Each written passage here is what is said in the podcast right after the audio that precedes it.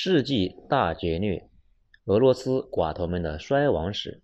作者九编。俄罗斯这个国家吧，如果你深入了解，你很难做到不喜欢，因为这个盛产芭蕾舞、数学家、伏特加、诗人和洲际导弹的国家太嫩了。老子被门夹过，压不住火，干什么事情都是一时冲动就开干，干完再想对不对。我说几件事情，大家感受一下这个国家到底是怎样的一伙人。首先，俄罗斯人信仰东正教。俄罗斯人自己的历史书上写着，他们当时为啥要入主东正教，就是因为当时俄国上层亲眼目睹了君士坦丁堡的索菲亚大教堂之后，太他妈震撼了，感觉被雷劈了一样震惊，于是举国加入了东正教，一直延续到现在。中间被斯大林同志镇压过一段时间，现在又恢复了。现在大家知道为什么天主教热衷于用几百年修建的那种神迹级别的大教堂了吧？其次，俄罗斯有流放的传统，正如英国把犯人都流放到美洲大陆和欧洲澳大利亚一样，俄罗斯把所有的犯人都流放到了西伯利亚接受劳动改造。他们的那个西伯利亚就是没有盖的大监狱，冰天雪地，被流放到那个地方后，让你跑你都跑不远。大家知道十爱乐党人吗？这应该是俄罗斯流放史上第三著名的一伙人，他们就非常俄罗斯，又二又充满浪漫主义气质。当初一群年轻的俄国贵族军官跟着沙皇去打拿破仑，法国投降俄军之后进入巴黎，青年军官们被巴黎给惊呆了，就跟雷劈了一样，觉得法国太酷了，俄国太土，以至于不能忍受。回去没多久，军官团就造反了，他们的目标就是搞宪政，学习法国。不过由于太冲动太仓促，连起义口号都还没想好就给起义了，结果是可想而知，被沙皇几下就给弹压了，然后全部发配西伯利亚。关于十二月党人还有一段浪漫的往事，当时参与政变的贵族军官们都要被流放，这些军官们的媳妇都是俄国上层的贵族，甚至包括俄国宰相的闺女也在里面。这些贵妇们联合向沙皇施压，说是如果非要流放，他们也要跟着老公去西伯利亚。当时在俄国引起了巨大的轰动，大家都被感动了，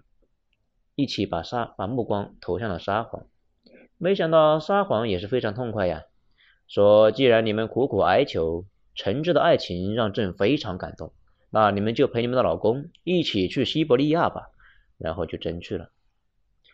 从19世纪初到俄国革命，沙皇政权将超过100万名囚犯以及家人流放到乌拉尔山以东的西伯利亚，而且他们不止流放，而且还几乎是流放了一切看着不爽的东西。这在人类历史上属于那种脑子比较抽的。1591年有个村发生暴动，被沙皇镇压后，把参与暴动的人全部抽鞭子，然后流放到了西伯利亚。还觉得气不过，又把村里面召集老百姓集合闹事的那个大钟也抽了12下。为了让这口钟接受教训，沙皇政府随后把这口钟也流放到了西伯利亚。这口钟在西伯利亚接受改造300年后，当地商人联合请愿，大家一致认为这个钟已经接受教训，并且在西伯利亚期间表现良好，希望赦免。沙皇想想也是哈，300年足够这口钟悔过自新，就把这个钟给赦免了，大家又给搬了回去。此外，俄罗斯人最爱津津乐道的显然不是他们的记仇，干啥事都是现世报，他们都是当场就报。日本人干过一件标事，在沙俄崩溃的时候，日本趁乱跑去打劫，搞到15吨黄金拉回了日本。后来苏联成立之后，一再向日本要黄金，日本一直没给。据日本方面说，苏联谈判代表跟他们说，你们等着吧，俄国人从不记仇，都是现世现报，很快就会把该拿的给拿回去。二战结束后，苏联把东北60万日军带到了苏联当苦力，一直干了好几年才放回去。日本人到现在也认为，苏联人是因为那15吨黄金把他们的人抓走当苦力抵债。这些苦力付出如果换算成黄金，能够顶上30吨黄金。而且这个国家对沙皇有种独特的情愫。沙皇被枪毙至今已经过去100年，但是依旧有不少人怀念沙皇。不仅仅是普通老百姓，甚至包括他们民族最伟大的知识分子。大家知道索尔仁尼琴吧？就是写古拉格群岛的那个人，非常能代表他们的俄罗斯。老索看不惯苏联，当初他在苏联待着，天天骂苏联。后来美国人觉得老索牛逼，就将他弄到美国当大师的伺候着。后来发现自己瞎眼了，那种感觉就像是美国发现中国国内有个大杠逼，把他弄到美国发了诺贝尔奖，还让他去见总统，去哈佛学院典礼上喷。没想到他反对新中国的原因是他唯一的爱人是大清，天天在怀念溥仪。美国人后悔的肠子都青了，当初真是瞎了眼，把他弄回来，然后又把他送了回去。回了俄国之后，老索跟普大大的关系非常不错，因为普大大在他眼里更像沙皇。大家仔细体会下这件事情，理解下俄罗斯的人的性格，他们干的很多二逼事情就很好理解。大家都知道苏联是1991年解体的，我发现不少人竟然不知道什么是苏联解体。我们先说一下这个事情。苏联跟美国是差不多的，苏联的全称是苏维埃社会主义共和国联盟，跟美利坚合众国是一码事，都是一堆国家组成的一个国家。对，没有瞎说，美国的州就是国家的意思。有点不一样的是，美国50州，有富州也有穷州，有白左横行的加州，有神棍遍地的阿拉巴马州，有冻得要死的阿拉斯加州，也有四季如春的佛罗里达州，但是唯独没有一个核心州。当然了，一开始其实核心是弗吉尼亚，后来弗吉尼亚混得太差，也就没人当它是根葱了。苏联不大一样，核心是俄罗斯，其他都是它的卫星国。苏联解体这事跟当初美国南北战争差不多，都是一堆国家在一起过了70年，有点70年之痒，积累了大量的矛盾，混不下去了，准备分家。有意思的是，南北战争也是爆发于美国成立70多年之后，不过差别是美国联邦政府国力雄厚，北方联邦军南下，打断了南方兔崽子们的腿，烧了南方几乎所有大城市。南方叛军交出的武器，大家又其乐融融的继续过。苏联也一样，在成立70年后碰上了一堆麻烦，小伙伴们也想跑路，不过苏联当时有一系列问题没有阻止大家，然后就分裂了。为什么没有阻止呢？因为苏联在解体面前面临了一堆麻烦。苏联的第一个麻烦，大家说的比较多，就是计划经济体制下轻工业产品比较匮乏，尤其缺乏流行元素。这个问题非常大，也持续了很多年。很多人说这个原因导致了苏联的崩溃，其实不是的，这个问题一直存在。在1991年并不是最痛苦的时期，而且苏联解体后，老百姓才发现1991年的痛苦简直就是过家家。苏联的第二个麻烦是道义上处于失道寡助的状态。联合国5常里有4个反对他，因为他当时入侵阿富汗嘛，这个听起来也很麻烦，不过影响也就那样，关起门来关起门来几乎不受影响，就跟人人都骂你，但是你装作听不见，短期内对你的生活影响也就那样。几乎每一个网络大 V 们都是被天天骂。上面这2点问题比较严重，但是远远没有第3点严重。如果说这2点是高血压和痔疮等慢性病，那么第3个问题就是在胸口上面插了一刀，也就是石油的问题。苏联每年开支特别大，有点像一个家庭养车、养房、养一堆小孩，每年需要支付一大堆各种费用，家庭入不敷出，处于破产的边缘。苏联当时家大业大，也是一直处于一个破产的边缘。当然了，美国也摊子不小，当时也快破产了。美国狂发展军备，越战又越欠了一屁股钱还没还完。其实他俩当时就是在比谁先破产。苏联呢，当时有个杀手锏，跟现在一样，他们国内不缺石油，每年向全世界卖油就能赚一笔，通过这个费用来补足财政亏空，勉强也能混得下去。甚至在1973年的石油危机的时候，油价高涨，苏联的财力大增，竟然乘胜追击西方一波。但是到了1986年出大事情了，沙特和美国达成协议，石油增加，油价暴跌，高度依赖石油贸易的苏联立刻就陷入了财政困境。那种感觉就是你每天晚上出去开会顺风车，家里勉强够花，哪一天顺风车突然被禁了，你立刻不知道该怎么补窟窿了，甚至考虑辞退保姆，少养一只狗子。经济危机引发了苏联内部的矛盾激化，苏联缺钱，在国际上买不到必需的物资，国内物资短缺，老百姓只好排长队。联盟内部的加联盟国各国民族起义者趁机都起来反对联盟，他们都觉得自己单独过应该能好一点。比如我们经常说的大波波，也就是波兰。波兰历史上很长时间都是一个脚踩普鲁士、拳打俄罗斯的东欧恶霸。现在你让他们待在俄罗斯联盟当中当小弟，他们肯定不满意啊。趁着这次危机又起来闹，其他国家也都差不多。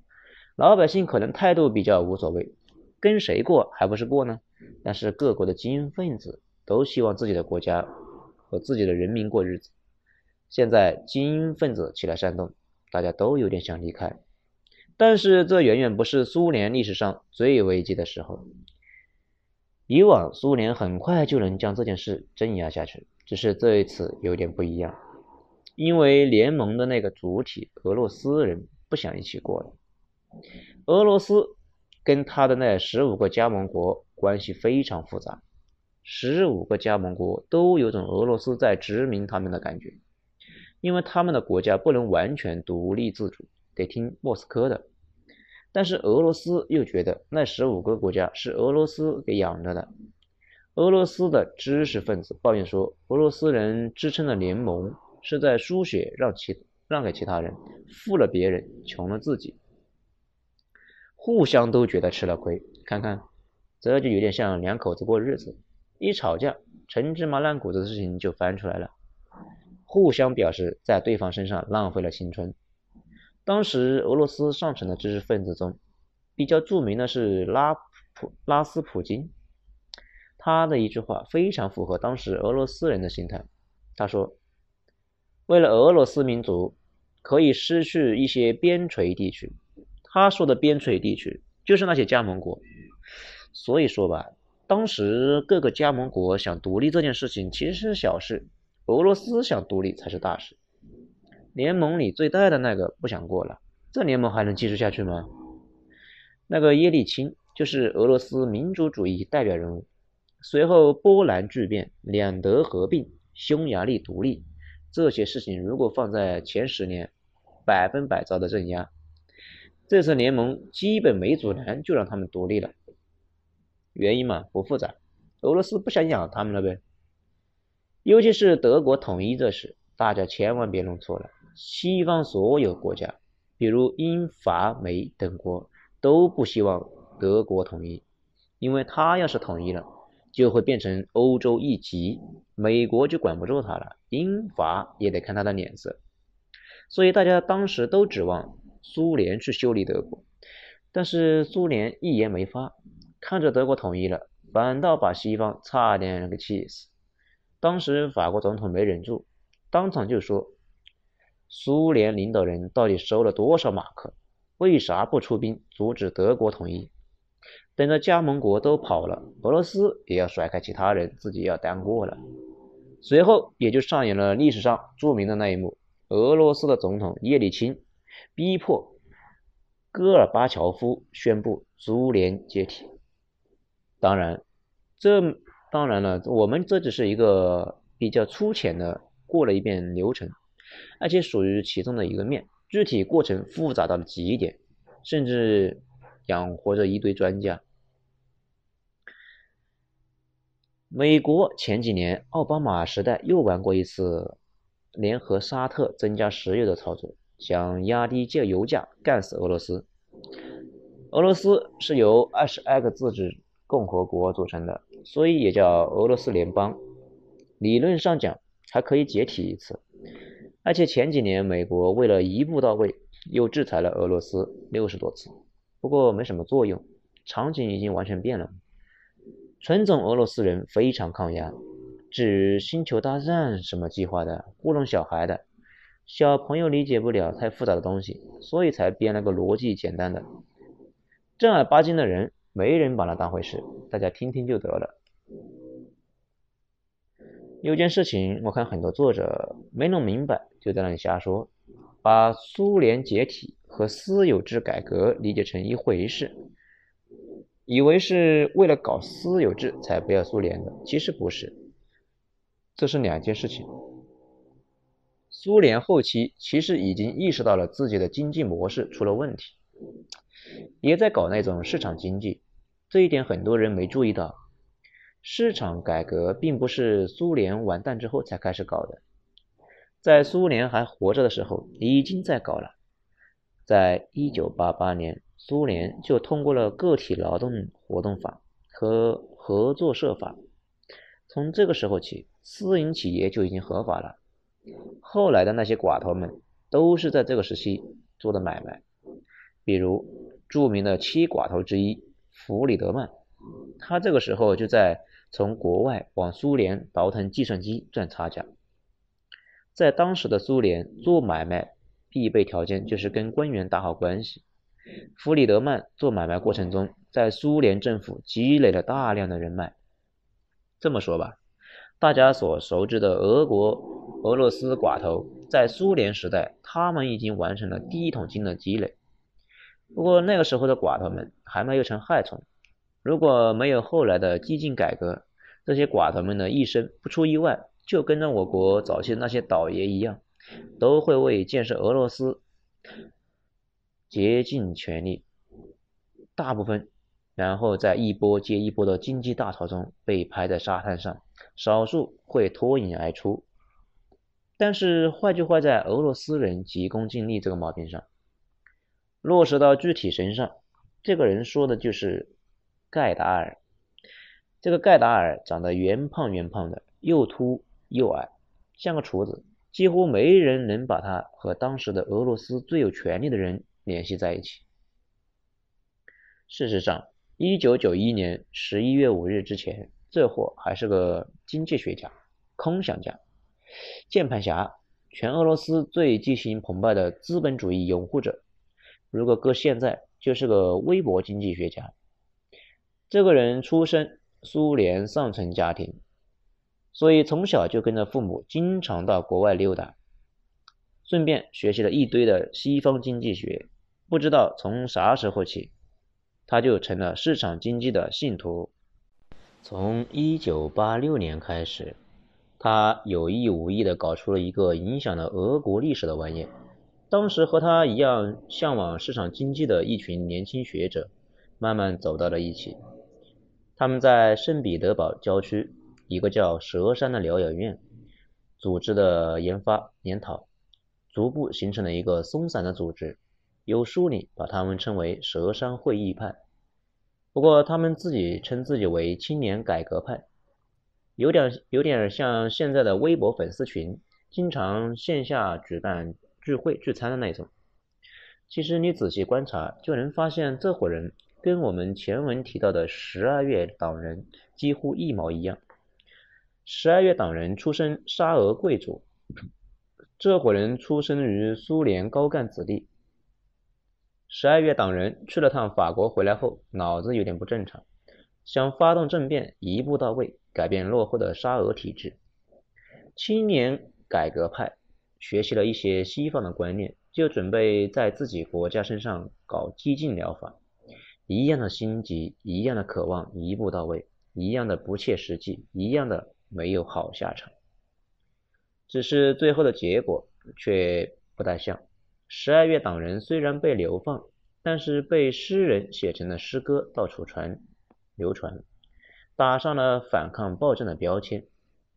青年改革派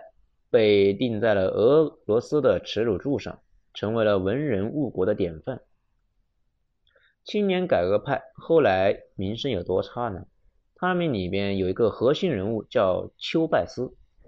青年改革派的精神领袖是盖达尔，而实际的操盘就是丘拜斯。进入新千年之后，丘拜斯被评选为俄罗斯人最不可能原谅的第二人，第一个是希特勒。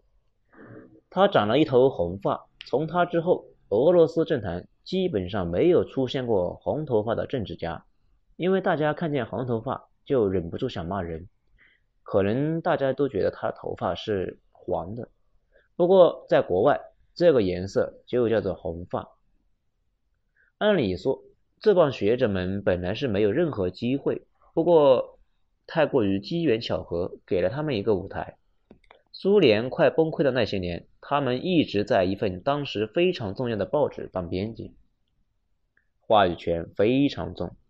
天天在那里传道，讲市场经济的各种好处，而且头头是道。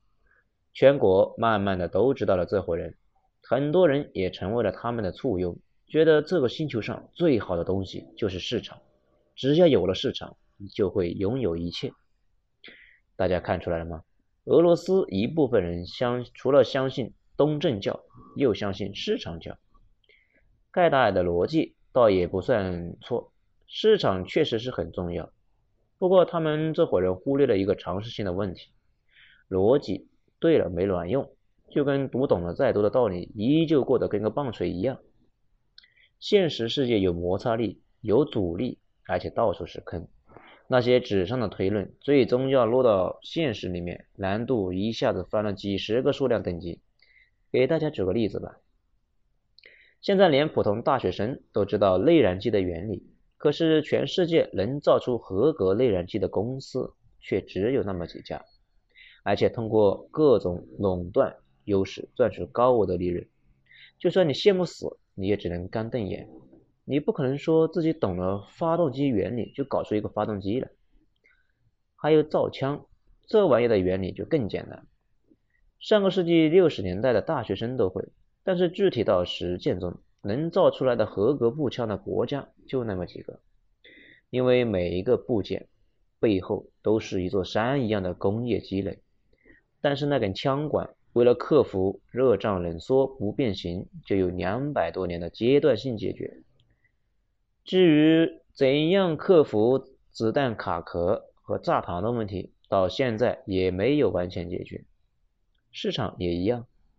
第一步永远是提供秩序，否则到处都是黑社会跟寡头，没法搞市场。类似巴西那种世界上经济搞得好的大国，政府没有弱的，这可能跟经济学课本上说的不太一样，其实也好理解，经济学的课本都假设世界没有摩擦力嘛，就跟初中物理也都是假设绝对光滑，不考虑空气阻力一样。等到了工程学领域，发现绝大部分工作都在对抗摩擦力、空气阻力和重力，不考虑摩擦力的理论都是耍流氓。其次，法律法规也得跟上。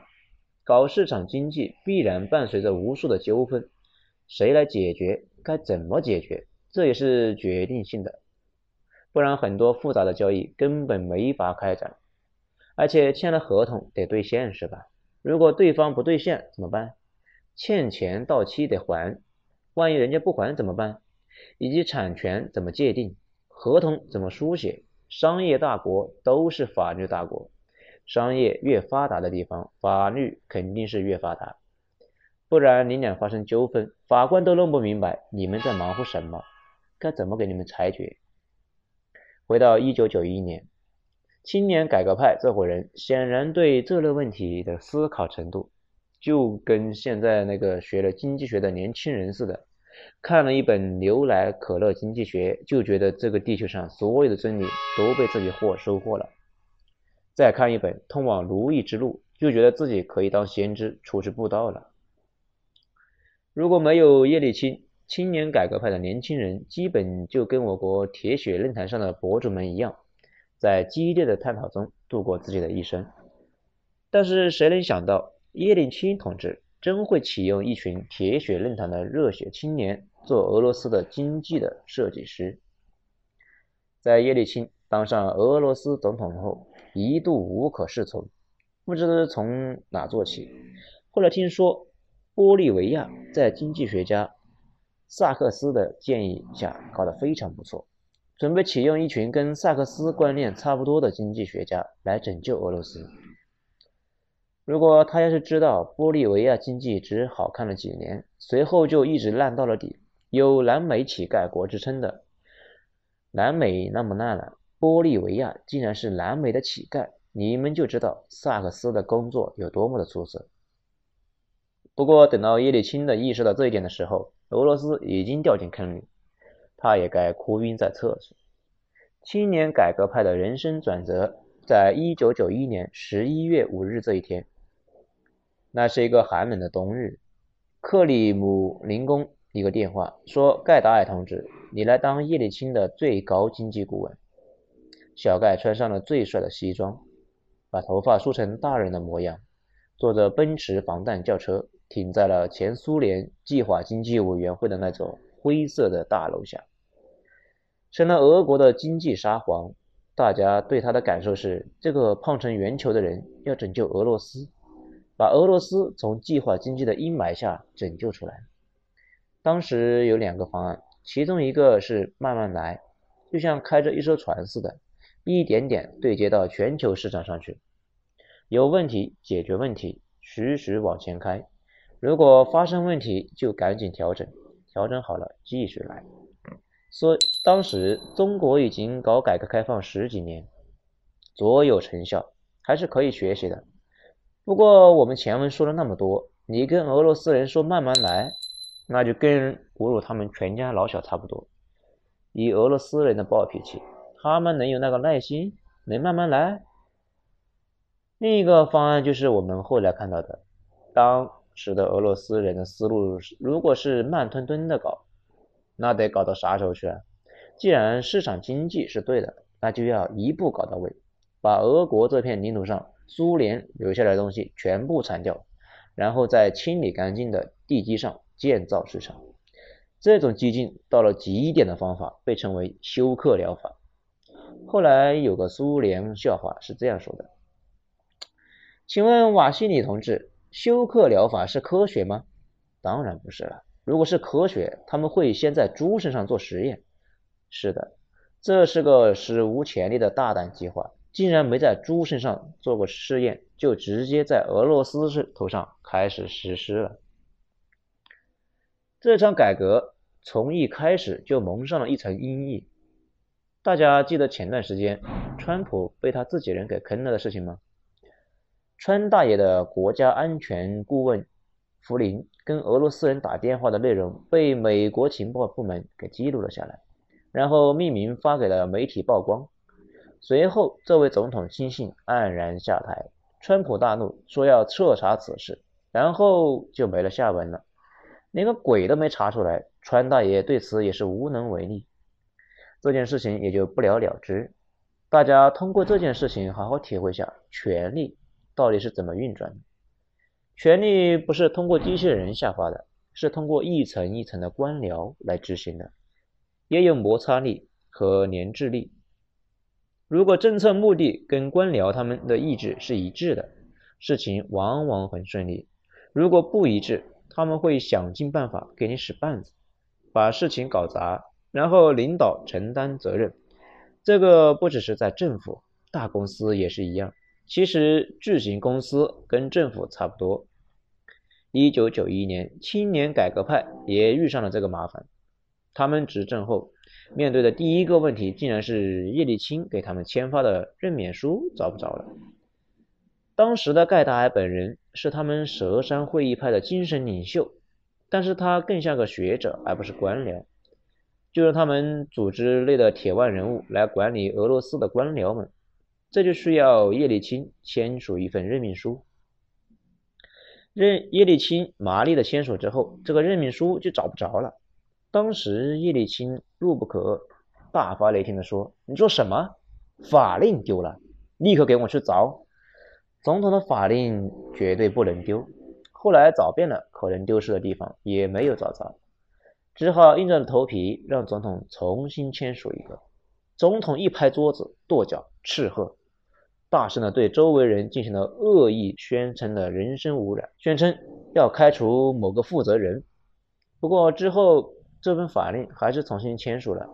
不过最后这份法令又丢失了。这件事情看着挺尴尬，其实影响并不大，跟后来那些看着不尴尬但是影响巨大的事情没法比。不过以小见大，通过这件事情，你就知道后来的改革能顺利到哪里去。在1992年，盖达尔访问捷克的时候，捷克总统就跟他说，通货膨胀什么的都好解决，但是俄罗斯资本主义最终的命运将取决于你们这伙人的政治水平。其实就是在暗示盖达尔，他们的政治水平跟一群猴差不多。但是小盖显然没有放在心上，没有人会承认自己的水平像是猴嘛。什么是政治水平？就是指管理官僚的技巧，赢得民众支持的能力。遗憾的是，当时俄罗斯领导人一样没有。如果单讨论经济学功底，这些人在当时说不定是教授的水平。可是如果讨论具体操办这些问题的实际操盘能力，这伙人就是一群高中生。盖达尔他们的逻辑是，苏联的问题就是大家积极性太差，怎样提高大家的积极性呢？把国家所有资产给大家分了，变成私有资产，这样大家对自己负责，一切都好了。具体怎么操作呢？盖达尔他们把全国1/3以上的资产以 1.48 亿份的支票和凭单的形式分割，每份价值1万卢币，然后分给老百姓，每个老百姓分1份，有点像你们公司的上市了，大家每人分了1000股。当然了，原先厂子里的那些管理层分得多点，大概就是这么个逻辑。这下把国家给了老百姓了。大家注意一下，按照盖达尔他们的意思，全俄罗斯1/3的资产价格为 1.48 万亿卢币。卢币当时贬值的跟废纸差不多，后来经测算，这个连那些资产的 1% 都不到，也就是说他们以白菜的价把俄罗斯给卖了。但是问题很快就出现了，因为当时俄罗斯爆发了很严重的通货膨胀。这个也非常好理解，国家处于转型期，物资本来就不足，政府又把国家资本给老百姓了，政府没钱，只好印钱给公务人员支付工资什么的。大家都觉得将来卢币会变成废纸，只要手里有卢币就花掉，开始哄抢物资，可不就是日常的 1600% 的通货膨胀吗？在这个背景下，大家纷纷把自己到手的那张凭证按照烧饼价格给出售了。大家担心那玩意今天还能换个烧饼，可能明天连烧饼都换不到。就在这个时候，俄罗斯上空盘踞的秃鹫们突然俯身向下，对这些凭证发动攻击，有多少收多少。这些人就是传说中的寡头。大家可能也就纳闷了，他们哪来的钱？这伙人在进苏联之前的时候，各种倒卖，稀缺物资赚钱。在1992年的时候，已经是巨无霸，并且其中几个人的本身就是手眼通天的银行家，比如霍多尔、科夫斯基和波塔林，他们背后都有银行，并且银行背后又有银行。当时英国、美国都看得非常清楚，知道这一次甩卖基本就是白送，买到就是赚到，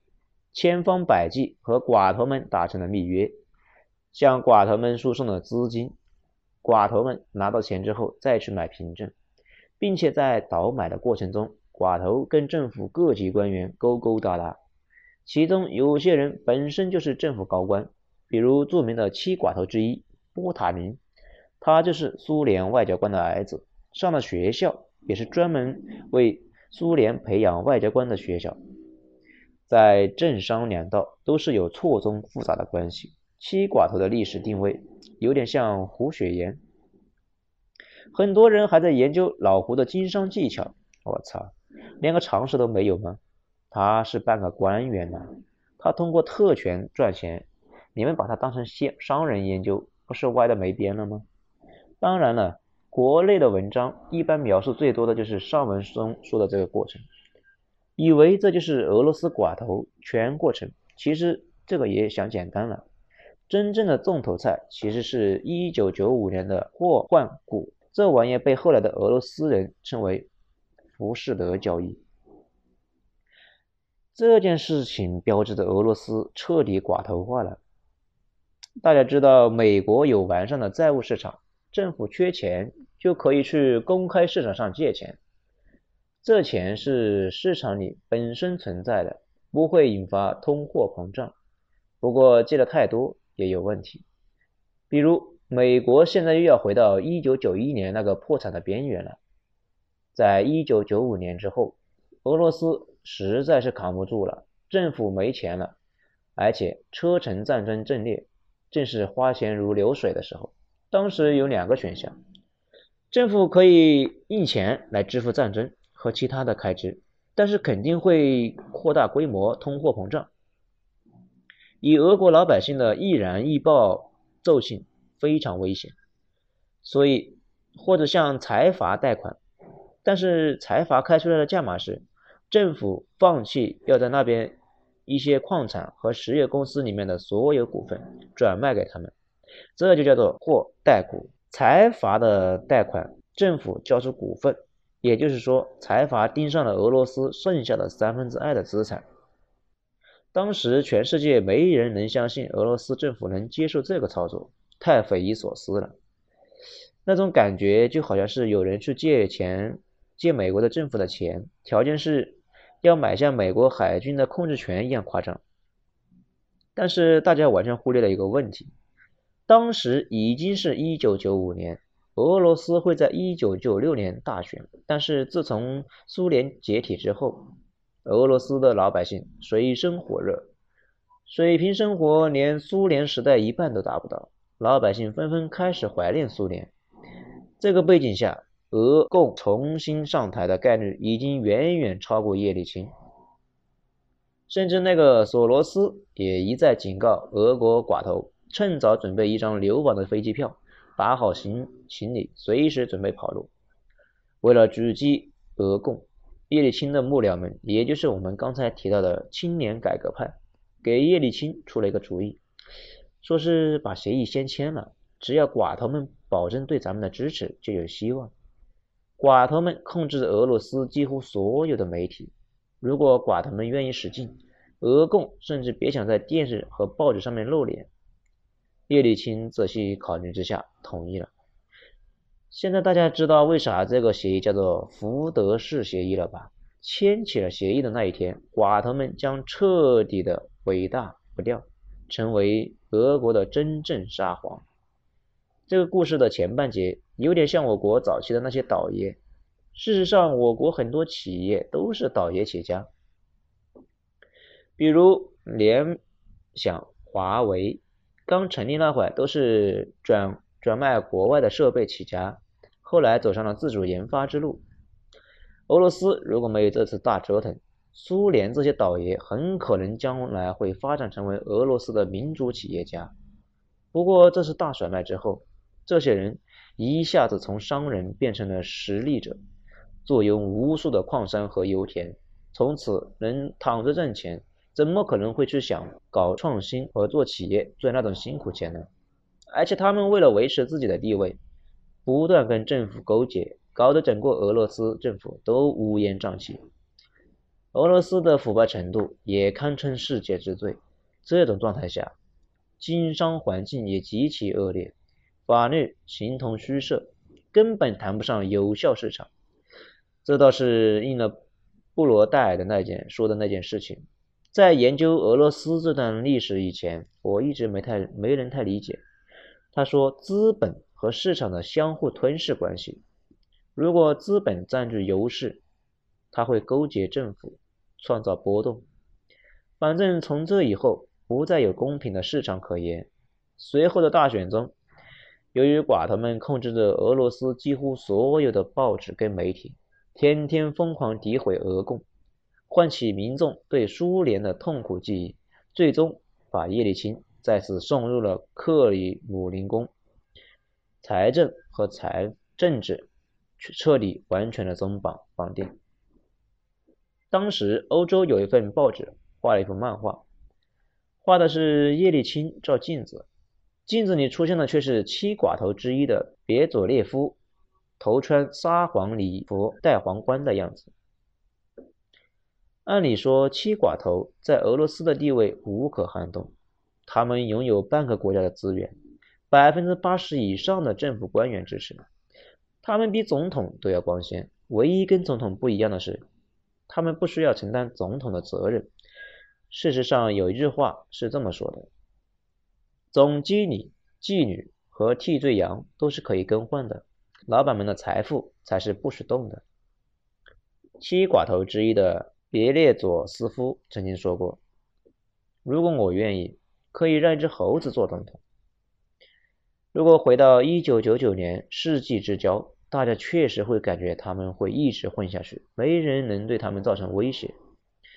但是遥远的天边出现了一丝阴影，也就是普京。关于普京，我们就不想多说了，原因你们懂的。普京真是个强人，以前当过木匠，也在东德度过了几乎全部的间谍生涯。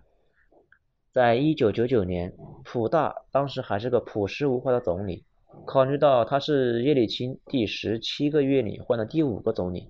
你们就知道这个职位在俄罗斯是有多么的无足轻重。叶利钦晚年身体一直不太好，几乎每天都在疗养。当时国际新闻有个说法：天哪，叶利钦今天只喝了1瓶伏特加，看来他确实病得很重。不过普大很快凭着铁腕打赢了惨烈的车臣战争，这让俄罗斯人眼前一亮。俄罗斯人是那种不怕牺牲、不怕痛苦，就怕憋屈的民族，所以他们天生热爱铁腕人物。这也是普京慢慢被大家接受的原因。叶利钦身体不好，也可能面对烂摊子闹心的不行，干脆就不干了，想辞职就有一个谁来接班的问题。当时有一个著名的寡头别列佐夫斯基，他推荐由普京来接任。如果他死后知道普大上台后要做的事情，估计想找个豆腐撞死。普京上台前和七巨头有个协议，大家商量好一起向前，不清算，不攻坚，互不干涉。不过七巨头把普京完全当成了一个代理人或者是经理来看待。没想到普京坐稳位置之后，就向寡头们发动了进攻，尤其是针对尤科斯公司的调查。我小时候有段时间天天在新闻上能看到，对俄罗斯印象最深的就是尤斯科和北奥塞梯别斯南。尤斯科是俄罗斯的一个重要的石油公司，这个公司的石油产量能赶得上科威特一个国家的产量，这个国家被寡头们控制着，普京希望把这个公司收归国有。国有化这个事情到底合不合理，关键看你怎么理解。从现代资产的意义来讲，这确实有点像打劫，相当于国家侵犯了私人财产了吗？当然了，财阀手里的资产也是他们非法搞来的，也说不上谁侵犯谁。再换个角度，这样的资源留在私人手里面，这玩意并不需要什么企业家精神，他们躺着挣钱，每年把挣到的钱转到国外，在海外挥金如土。1997年，一个英国记者拍到一个俄国寡头情妇的宠物狗，项圈上挂着几个大钻石，价值$500万以上。就在新闻发布的那天，莫斯科街头冻死8个无家可归的老者。当然了，钻石做的狗项圈看着确实晃眼睛，其实花不了几个钱。真正影响巨大的是美国公司在俄罗斯私有化的过程中，通过俄国买办控制了大量的股份，然后他们从中一直在抽血。俄国的私有化改革最直接的效果就是替美国把欠下的债都还上。这也是为啥华尔街有一句话，如今的美国想还上欠下20多万亿国债，除非再肢解一个超级大国，否则很快连利息都还不上。如果那些能源企业收归国有，就可以拿这些钱去重新修铁路、搞社保，给公务员发工资什么的，普及的都是俄国全国老百姓。后来普京选择了后者，把尤斯科石油公司的7寡头之一霍多尔科夫斯基送上了法庭。在10年间的当时，这是一个大事情。当时全世界都在报道，国内的报纸上面都写着普京要政权还是要尤科斯。当时我自然理解不了为什么影响这么大。后来我才明白，原来寡头们早就形成了联盟，牵一发而动全身。普大出手搞他们，他们一个反击，普大可能会被他们一起搞下台。在普京之前的俄罗斯总理就是被寡头别佐列夫给搞下台的。后来的事情大家也都知道，普大轻松收拾了这些寡头，啥事都没发生。究其原因，一方面是普大能力确实很强，平定了车臣叛乱后民生暴涨，有了军方和克勃老大的支持，俄国枪杆子们都支持他。同时他还有个优势，财阀们富可敌国，俄罗斯人民讨厌他们。这么一对比，也不见得普京的实力弱。所以普京对7寡头的战争相当于是一次人民战争。7寡头略作反抗，丢盔弃甲，西方预测的那种俄罗斯政坛大佬们联合对普京发难的事情并没有出现。随后普京发动一连串的诉讼，把这些人全部送上了法庭。其实大家想想就知道，整个俄罗斯没有一个人能经得住查，更别说这些寡头了。当然了，现在的俄罗斯政治环境比较复杂，并不是我们理解的那样普大是沙皇，一人之下万人之上，他自己更像是一堆寡头里最大的那个，跟蒋委员长的地位差不多。能源企业也没有彻底能国有化，总而言之比较复杂。到现在为止，7寡头已经全部消停。古辛斯基流亡，别列佐夫斯基先流亡，后来死在了英国。霍多尔科夫斯基先坐牢，后特赦，现在流亡。斯斯索斯基，俄国检方撤诉，但是基本不再有政治势力，现在的生意都赶不上巅峰时刻的零头。维诺格拉多夫跟上面一样，马尔金流亡。弗里德曼唯一一个躲起诉讼的人，因为他选择的是合作而不是对抗。7寡头之后的俄国进入了新寡头的时代，其实也正常，俄罗斯这个国家一直都是这样，非常不好管，只有沙皇、慈父、普大大这样的人才能管得住。新寡头和旧寡头最大的区别就是现在那些沙田什么的收入不再完全落入私人之手，部分上交财政，俄国才能在美国的制裁中挺这么久。